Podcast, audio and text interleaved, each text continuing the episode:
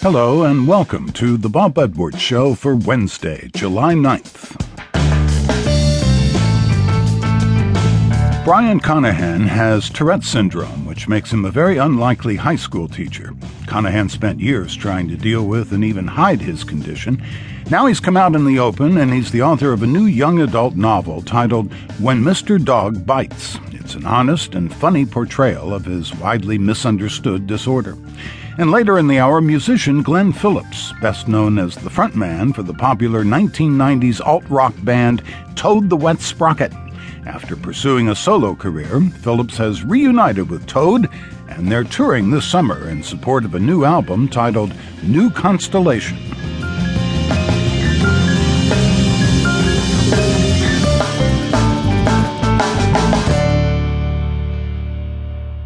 For just about everyone, the teenage years are a maelstrom of surging emotions and disorienting feelings.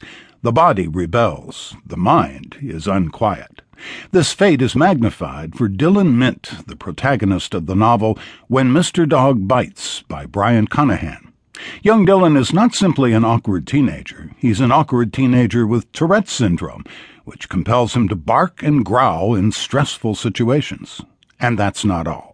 Dylan suffers from what's called coprolalia, a form of Tourette's which is 10 to 15% of Tourette sufferers have, and it's involuntary swearing and the obscene uh, comments. Why did you give that very rare syndrome to Dylan?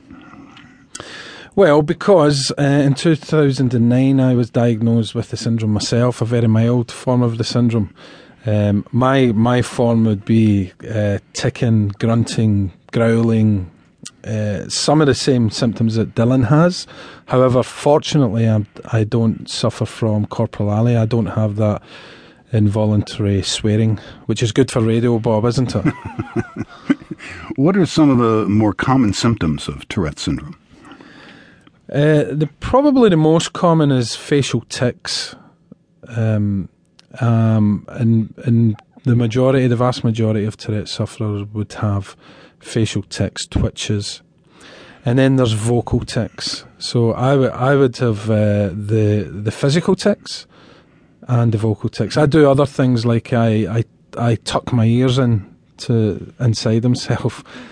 Fortunately, I've got headphones on, and I would I would uh, hit myself punch my, my legs and things like that. That would that would be how I would demonstrate it. And then there's a there's a grunt and the growl, and I, I whistle.